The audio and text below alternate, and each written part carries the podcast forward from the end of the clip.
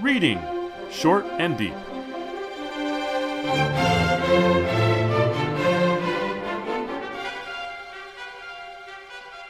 Hi, I'm Jesse, And I'm Eric.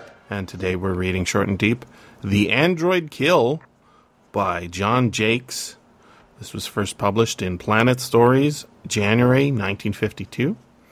I'm not a huge reader of John Jakes. I assume you're familiar with him. A little bit, but he also has never really attracted me.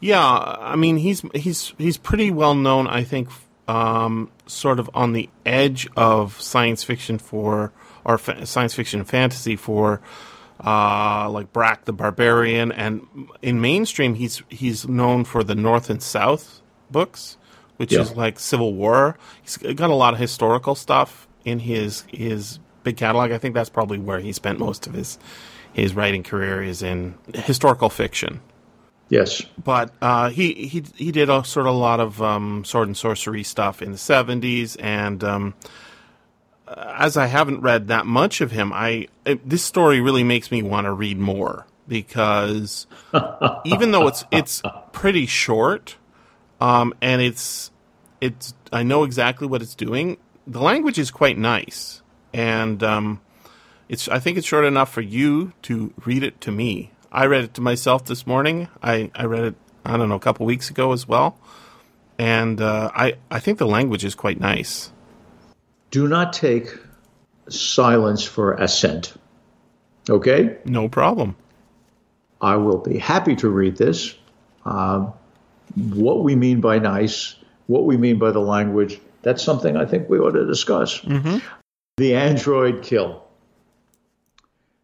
Caffrey slammed the great steel doors and walked forward through the gym. His bare feet slapped on the mats, and the cane of iron hard Venus junglewood swung lightly in one hand. He wore only dirty white trousers. Sweat stood shining on him under the glow of the ceiling lights. He cursed the ship silently for being old and run down and without any cooling units.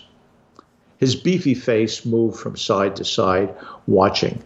The black eyes took in every bit of movement. He saw all that went on. It was his ticket out of the stinking world of frozen starred space, of Class 9 freighters and unholy cargoes. The slender blue gray androids were exercising. They vaulted on the parallel bars, dangled from the rings, worked with the pulleys. Even the women and the children exercised. They did not sweat because their bodies were not made for perspiration, but Caffrey could see their muscles twisting and shivering under the slate hides, developing. A strange kind of noise filled the vast gym. Muted gruntings, whispers of breath, solid slaps of hands and bodies on bars and mats. The androids did not look at Caffrey. They were accustomed to slavery. They knew they had been dead when they were born. Caffrey stopped walking. Near the left wall, two android males were conversing. They leaned indolently, tiredly against the brown wooden bars. Caffrey's face lost its flabbiness, becoming stripped of everything but purpose. He walked toward them, conscious of his own strength. The exercising of the others went on around him slap and soft wind of breath and creak of apparatus. The heat was a near tangible cloud. Why aren't you two working out like the rest? Caffrey asked slowly. One of the androids said in a weary voice, I'm tired. I can't when I'm tired. Caffrey's fingers tightened on the stick. They had to be in perfect shape. Had to be. This was his last shipload, and by God, he swung the stick up over his shoulder and brought it down in a blurring arc. There was a flat smacking sound. The android choked. Caffrey struck the other one, and the anger came up from his stomach like fire boiling over. He screamed at them and beat them. Again, the stick fell. Again, again, again. Finally, he stood back, feeling the sweat running down him. He tilted his head and gulped air. Now, he said very quietly, now, you inhuman sons of slate, start working. The two of them watched from the gray mats where they were crouched. Brief resentment was in their eyes. Caffrey bunched his muscles and kicked. The android's head snapped backward against the bars. He grunted. Then both of them got up and walked over to the pulleys. They began to exercise rapidly. Caffrey laughed and walked on through the gym, not watching them anymore. He went through the next bulkhead and spun the lock wheel, then padded down the corridor under the ceiling lights that shone like foggy blue eyes. Dillman, his astrogator, a young kid with yellow hair and an aggressive jaw, was in the chart room. He was working with the course computer. Dillman had been a student at the University of Venus, Cloud City, when he killed an officer of the control police in a fight over a girl. Dillman was good in the slave game. Dillman was getting hard. Caffrey closed the door. It clanged loudly. Dillman looked around. Hello, Captain, he said. We're right on course. Mars in six hours, 14 minutes. Caffrey nodded, slumping down into a thickly padded shock chair. Behind the wide observation window, space made endless black, and stars hung there like pieces of a broken diamond. The swollen ball of the sun burned above the ship, and Mars lay scarlet just ahead. Distant rumbling from the old corroded jet tubes filled the room. How's everything? Caffrey asked. Engines?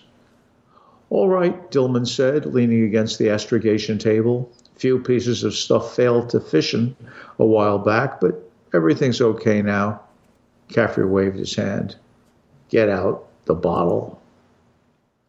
Dillman grinned and pulled open a green metal wall cabinet. He filled two tumblers with the syrupy swamp wine and handed one of the glasses to Caffrey. The captain of the ship drank half, breathed loudly, and emptied the glass. He hunched deeper into the shock chair, resting. I'll be glad when it's over, Dillman. Really glad. Do you mean that, sir? Hell yes, I mean it. In this business, you've got to be tough, but I'll be damned if a man can go on kicking people around all the time. Some place he's got to stop. Well, this trip will make my pile, and I can stop got a job waiting, shuttling passengers to the temple ruins west of Red Sands on Mars. This isn't any party, Dillman admitted. Slavery's a funny thing. I thought it went out a long time back, but everybody on Earth is making such mental advances, he pointed at his skull and grinned wryly, that they just haven't got any time to do any real work. And of course, these poor wastrels we've got on board aren't really human beings. How do they make them, Cap? Caffrey shrugged. God knows. The globulars on Centauri 4 turn them out by the hundreds, almost as good as human beings. They have kids, they get sick, they get mad, and they don't mind working. They don't know what else to do. He sighed, watching the circle of Mars beginning to grow big and bloated and red beyond the window, although it's one hell of a job to put muscle on them. Dillman poured out some more liquor and raised his glass. His eyes were bits of hard rock. Here's to the last trip, Cap, and I only hope the big boys of Workers Incorporated give me this ship. Caffrey nodded and drank. A green sign flashed over a bank of machinery. End of exercise period. It blinked. End of exercise period. End of Rising, Caffrey walked to the machinery, pulled a large leather handled switch. He visualized with pleasure the great doors opening and the androids, the artificial humans, stumbling back into the dim, stinking holds to wait quietly on the last stage of the trip before the chains closed on them. Caffrey laughed out loud. Dirty joke? Dillman asked, faintly anxious. No, just thinking about what I'll get paid. Two thousand solars. Why, man, that's enough to live on for years. Plenty of wine and an easy job, and women, bless them. Dillman started to reply when the comm system rattled. A big man moved to the machine and pressed the button. Caffrey Bridge, he growled. What the hell is a quiet voice cut him off, deadly, precise like a small knife cutting into him. Captain, this is Doc. I'm down in the android hold. You'd better come right away. Doc, Caffrey began, but the machine clicked off. He slammed it with his fist. Doc, damn it, Doc. There was only a faraway rumble of the ship's great iron heart. He swung around, heading for the door. Come on, he said quickly. Nothing's going to happen, not on this run, nothing. They ran through the halls under the blue lights, clambered down the ladders, ran through more halls, and then they stood in front of the big black door. Caffrey turned the wheel slowly at first and then faster until it spun and blurred into invisibility. He stepped back and the doors opened. The hold was dark and musty. In the tiers of bunks, the androids huddled like not quite black shadows. They said nothing. They watched. There was only a smell of antiseptic in the air, healthful, clean, and rotten all at the same time. Caffrey and Dillman moved through the endless rows of bunks. Farther down, Caffrey could see Doc crouching over a low bunk, his cigarette lighter aflame. He knelt there, a small, bulbous gnome of a man, with weary, defeated eyes and thin hair lying over his skull. An android boy of about seven years lay on the bunk. Doc looked up as they stepped up to him. His face was filled with the weariness of his eyes, with too many years and too much that was wrong. Well, said Caffrey, watching him. Doc's lighter jumped and flared bright when he spoke. The boy is sick, Doc said. Very sick. Caffrey clicked his fingernails together. Did you call me down here for that? There was a restless stirring from the bunks. Certainly, Doc replied. It might be dangerous. What the hell's the matter with him? Doc shrugged. I don't know. How do I know what kind of diseases androids get? Don't you understand what this could mean? No, said Caffrey. I don't. His voice hardened. I'm going back up to the chart room. We dock on Mars in a few hours. Doc sighed and lifted his misshapen body. All right. He turned to a woman near the bed. The woman's eyes were liquid and full of hurt. I can't do anything, Doc said. I don't know what's the matter with him. Caffrey felt stupid seeing sorrow expressed for a woman who wasn't even human. Doc snapped his lighter closed and the circle of fire was gone. Caffrey breathed easily. It's too damn dark, Dillman whispered as they moved toward the door. He stumbled against a bunk and swore. Keep quiet, Doc said very softly. Just you keep quiet. Caffrey closed the black door and passed out cigarettes. The smoke whirled up to the ventilators like a dancing blue dragon. Doc, he said, trying to control his anger, I'd like to know why you're getting so excited. This is the first time I've seen disease in an android, the little man replied, and I don't know whether the disease is harmful to them or not. I mean, seriously harmful, but remember what Terran scarlet fever did on Antares 2nd.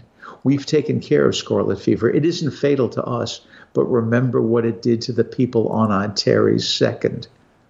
Yeah, said Dillman, leaning against the wall, covering his eyes. Caffrey remembered, too, the bodies and the fine yellow buildings and the rot and the inability to stop the corruption. The system had known panic. I see, he said. You think whatever's wrong with that kid, even though it might not bother them much, might kill us? Is that it? Yes, said Doc. He blew out some smoke. Caffrey grabbed his arm. Nothing's going to happen. This cargo is going to Mars, and nothing's going to happen. I've worked for this a long time. Understand? No sick kid is going to keep me from landing on Mars.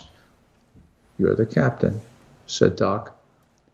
He shambled off down the corridor, trailing a worm of blue smoke in the air behind him. He rounded a corner out of sight, small and gnarled and tired of arguing. The last of the smoke vanished into the ventilators. Dillman laughed gratingly with effort. Let's go get the rest of that bottle, Cap. Sure, said Caffrey. They were three hours out from Mars. When the comm system came to life again, Caffrey jumped out of the shock chair and jabbed the switch. A nervous, excited voice came screeching at him. Skolnick, Captain! What's wrong? It's Doc. He's on the floor of his cabin. He's. Speak up, man, Caffrey yelled. Skolnick's voice pulled itself back from shivering pieces and went on. Doc's lying on the floor, and his voice is awful, and the muscles in his face and arms and all over him are jumping. And oh, Captain, go on, Caffrey said savagely, go on. And he's screaming, Captain, and we can't stop him.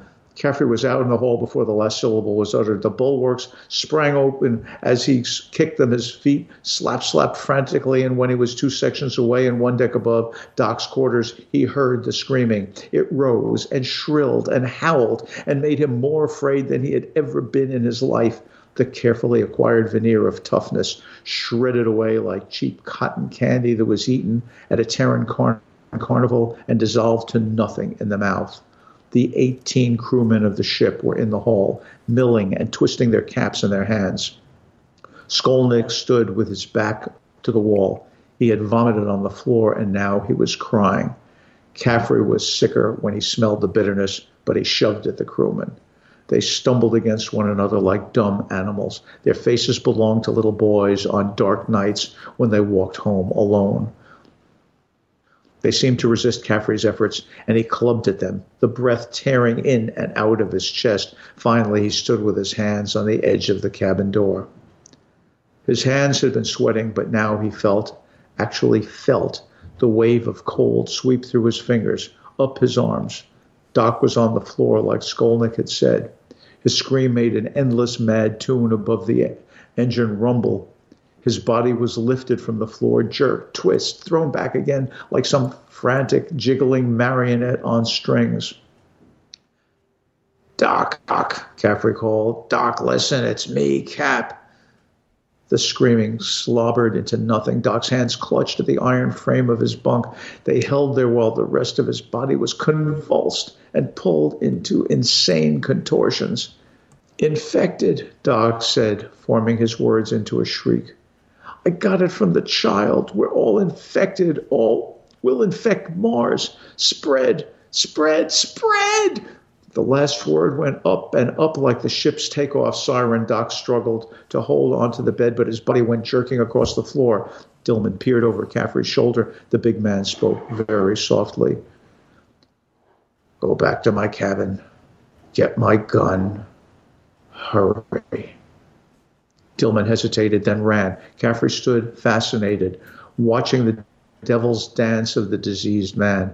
Finally, something cool and hard was placed in his hand. The scream tore at his eardrums. Quickly, he looked at the ceiling. He pushed the gun forward. He pulled the trigger several times. The shots roared and blended with the engine thunder. When the noise was gone, Caffrey realized that the screaming had stopped.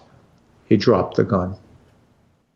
He turned around and closed the door of the cabin and locked it without once looking at Doc. Skolnick still sobbed over against the wall. Rapidly, Caffrey explained what had happened in the android hold. The men stood around, not looking at one another. They breathed loudly, and the blue lights in the ceiling watched them emotionless.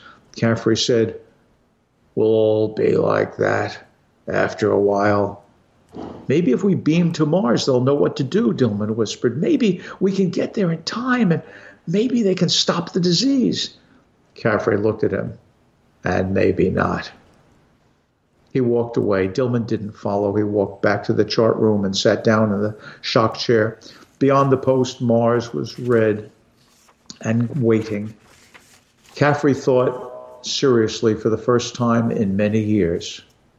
He wanted to get the ship to Mars. Maybe the doctors could help them, and maybe not. They might infect others. The disease might spread, and if no one knew how to handle it, he didn't want to think about that. Doc hadn't known what to do. Doc was a good man medically. He had been a little run down, a little secondhand because of his seedy deals and his need of money and his operations on women in dirty back alley rooms on a hundred worlds. But Doc couldn't stop it. And sometime, Caffrey thought, alone and facing himself at last, a man has got to stop being tough. You can't live with yourself forever and be tough. Just once you've got to do something for your self respect. He knew it, and all the cursing and shouting could not cover up the fact that he knew it. There was a chance for them but the chance might be, be deadly, more than deadly, to Sol's worlds. The androids didn't matter. They were pieces of metal and plastic and skin constructed to get sick, but they didn't matter. Caffrey laughed. They didn't matter. But they mattered when you thought of Doc being shaken to pieces in agony. Too perfectly made they were. He laughed out loud at the tremendous, mighty irony of the joke. Dillman came in the door. What are you going to do, Captain? Caffrey stood up and sighed. He walked to the comm system. He opened it. He spoke into it for a few moments. He shut it off. He turned to Dillman. That's what we're going to do, he said. Tillman began to yell. He hit Caffrey, pummeled at him, screamed in fear. Caffrey had to knock him down on the floor and hit him with his cane. None of the other men gave him trouble. Carefully, he moved to the course computer. He made corrections in the directional tape. The ship began to groan. It swung into a new course. Caffrey took one final look at Mars, thinking of the quiet days shuttling people to the temple ruins west of Red Sands, of the liquor and the warm, laughing women, but no more. The sun lay dead ahead. Caffrey sat down and poured himself a drink. Then he remembered something. If the disease hit him, he might alter the course. He smashed the machinery, ripping it apart with his great hands, tearing it so that the course could never be changed. Wires lay severed and bare all over the floor. He picked up the bottle for another drink. The sun was a living ball of flame. He could not look at it. The green sign went crazy. Exercise period. It blinked. Exercise. Caffrey tried to throw a bottle at it. His head twitched. The bottle fell to the floor and broke. Caffrey looked at his hands, at the hairs whitened with sun glow. The hand twitched again. Dillman stirred where he lay. His leg flapped once or twice. Caffrey sat there while the heat began to melt the walls. He felt his body writhing, but it did not matter in the heat. There was only a blinding whiteness all around. He sat about, he thought about the androids. He thought about Skolnick. He thought at last about Mars. He was still thinking about Mars when the ship fell into the burning maw of the sun. Wow.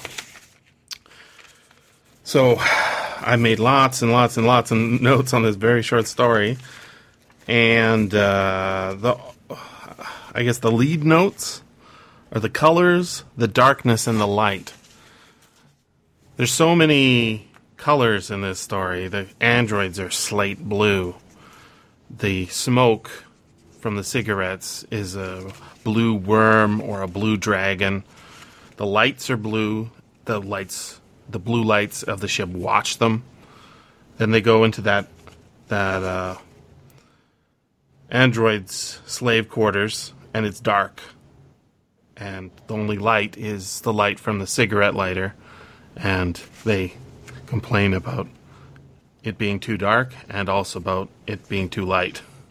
And then, of course, they get all the light in the world by driving right into the sun. This is a pretty interesting story because it doesn't tell you how to feel about anything but it really does a number on on you know think about like why who are we supposed to sympathize with here? The androids i guess? I guess but the the more i read it and this you know this is at least the third time i've read it with you reading it to me i noted like it's the the blame game uh, who's responsible for this. It doesn't end with the creators of these androids that are basically human beings or aliens that are like human beings. It doesn't end with the crew of this ship, who I thought the first time I read it must be like illegal pirating style of uh, smugglers, but they're not. It doesn't end with with the company that owns the ship. It doesn't seem to end with with anything except sort of all of humanity. The reason these androids are being smuggled in, or not even smuggled, being shipped, is for for purposes needed by humans, and the humans don't seem to care, even though their brains are getting so big and they're so full of smarts now. So the whole there's more and more going on in this. The more I think about it, how did it strike you?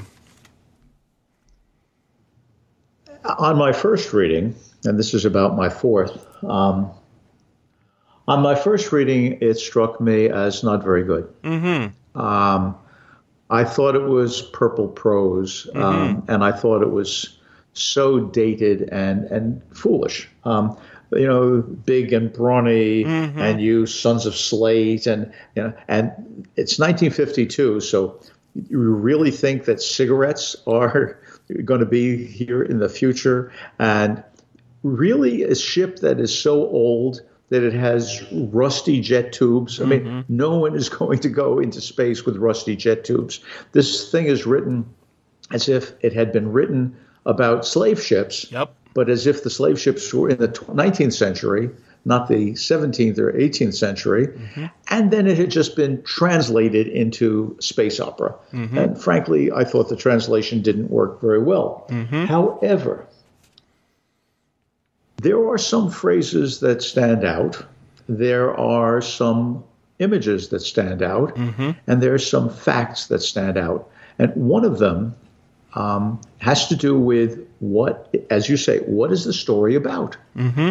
And it seemed to me, it looked like it was going to be a story about how bad slavery is. Um, and then it looked like it was going to be a story about, well, it's about how bad slavery is, but slavery corrupts the slavers and makes them inhuman. Then it turns out that our guy becomes self sacrificial. He mm-hmm. decides to save humanity rather than embrace the small chance chance that humanity might save him. And so at the end, we have to think, oh well, he he was wised up by the violence involved, but he wasn't That's right. because it, he still says that the the androids don't matter. So here's a part that I kind of like, and I think that Jakes. I, I would point this out. Jakes was 20 when he published Wow. this. So I don't think this is the work exactly. I don't think this is the work of a mature man, No. a mature writer. But something is going on early on in the story. Dillman asks, he says, "How do they make them, Cap?" Caffrey shrugged. God knows. The globulars on Centauri formed four turn them out by the hundreds, almost as good as human beings. God knows. But Caffrey doesn't. He's been transporting these things. He's an old hand and he doesn't know. So I asked myself, why is it he might not know? Does he not know because the origin doesn't matter? Because who cares where slaves come from? Or does he and and and also Dillman do they not choose to know? That's right. Because if they were to cho- if they uh, didn't allow themselves to know, then they didn't have to think of these as being human. Which let's face it, they reproduce on their own, right? Um, and they're clearly intelligent. Um, you don't have to think of them as human. But if you do think of them as human and you treat them this way, you have no self respect. Well, guess what? Later on, that phrase on the, la- the last page comes up. Doc hadn't known what to do. Doc was a good man medically. Then we had this throwback, throwback, you know, but he'd been doing back alley abortions. I mean, come on, really? I mean, so women are being treated stereotypically. And sometime, Caffrey thought, alone and facing himself at last, a man has to stop being tough. You can't live with yourself forever and be tough. You've just once, you've got to do something for your self respect. Mm-hmm. Okay, so the androids, they come to matter to Caffrey, but only in as far as they reflect on Homo sapiens. So the story ends to me, it ends, ends with a couple of questions. Is this a story about, is the story's attitude one that says Caffrey's homocentrism validates the wider need to grant self respect to the other? I mean, he's at least granting it to other humans by sacrificing himself, but he also is sacrificing the people on board. Eight, 18, 18 of these stereotypical Victorian workmen, you know, with their eyes down, oh, oh, and fumbling with their caps. I mean, uh, he's sacrificing them without asking at all. This thing maintains antiquated social structures, and yet it gives something that looks like an act of self sacrifice, although it sacrifices others, and bravery. And so ultimately, if you judge the story as a piece of propaganda, you know, what is the moral it is trying to get across? I think it fails completely. Mm. But if you and if you think of the story as a work that, that is intended to generate conversation, mm-hmm. if you think that this was meant to ask us to ask, well, if you're going to do this for the good of humanity, why not kill the people on board with you? They're just part of humanity, right? I mean, there are, if you come to think better and, and understand more about self respect, why not recognize that these slaves actually are human? I mean, not biologically, but I mean, if the, the question of the limits of the principles involved is vivid because the actions are so antithetical to, to themselves. And when we watch the contrasting motives, we have to wonder is there a right answer? Mm-hmm. This is a story, I think, that leads, and I'll take it from your, your essence. This is a story, if you want to read one with a friend and talk about it, it's a terrific story. I agree, and it and it has all these things that are there but don't tell you why. Like, um, I I was thinking, like, how is this sh- this ship assembled? They're not pirates, as I say. There's a company. When Caffrey gets his retirement, this is his last trip. He's going to retire and shuttle tourists around at the temple ruins on Mars. Uh, and Dillman, he says, I hope, I hope the workers' company gives it to me, the ship that is, so that he can Actually, Workers Incorporated Workers is the name of the Incorporated, right? Um, and of course, what are they shipping is workers to the planets of Mars and Venus and Earth that are full of people who. I'm going to do, read this quote again. He says, Everybody on Earth is making such mental advances. He pointed to, at his skull and grinned wryly. They, they just haven't got any time to do any real work. And of course, these poor wastrels we've got on board aren't really human beings. So, ultimately, to blame is the demand for slaves. These guys are just doing the job of shuttling them from one place to another, making them build up some muscle. And Caffrey's he's got an inner monologue going on in here that's so interesting. We see him as a monster. He's hitting these slaves. He seems to enjoy it. And then we get a description of the other crew, Dillman, who has an aggressive jaw and who killed a cop over a girl on at Cloud City on Venus. And then we find out about Doc, who looks like a gnome, but is an abortionist on more than a hundred planets. So these are the dregs of society, the people who aren't making all these mental advances, quote unquote. They're not making any moral advances either. All of these humans need to go into the sun, according to my view. And yet, the only one who sort of makes a wise decision, at least in a certain sense, is this guy who the more I read it, the more I think the whole society is to blame here. They're going to call the planet, and it's not. They're not going to get arrested for what they're doing. What they're doing is sanctioned. What they're doing is necessary and dirty and yucky. And nobody who's making all these ad- mental advances wants to think about it. And that's why I think it's it's a good story on top of all of, you know, the the nice sort of bright shiny light of of simile that we see. And even though it is all this rough and silly, and I mean, androids that reproduce themselves, the only way to think about that is somebody's not telling the truth about something here. And in fact, they don't want to know the truth, mm-hmm. right? We don't know. It's the it's globulars are, who turn them out. Mm-hmm. They may, in fact, not be manufactured at all. That's what I think. so, what do you think the title means? It's The that, android kill. That's a real interesting question because I, I think one way of reading it is just it's it's just the slappy, visceral, meaty sort of feeling that the whole story has. You know, with the colors and the and the uh, the slapping of feet on and the gripping and the sweating. So I think it, it has that sort of sense of it's a hard boiled title. But the more I think about it, the more I think um, that it is more expansive than that, and that it includes something for us to think about. I don't have the answer. and talk about because mm-hmm. a story that is this finally ill fitting, that is, the pieces rub up against each other, mm-hmm. and yet they are potent, leaves us always with more to say. Thanks very much for listening.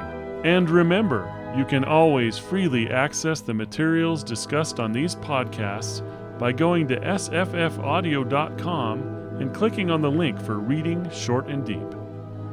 If you enjoyed this podcast, consider becoming a patron at patreon.com forward slash SFF Audio.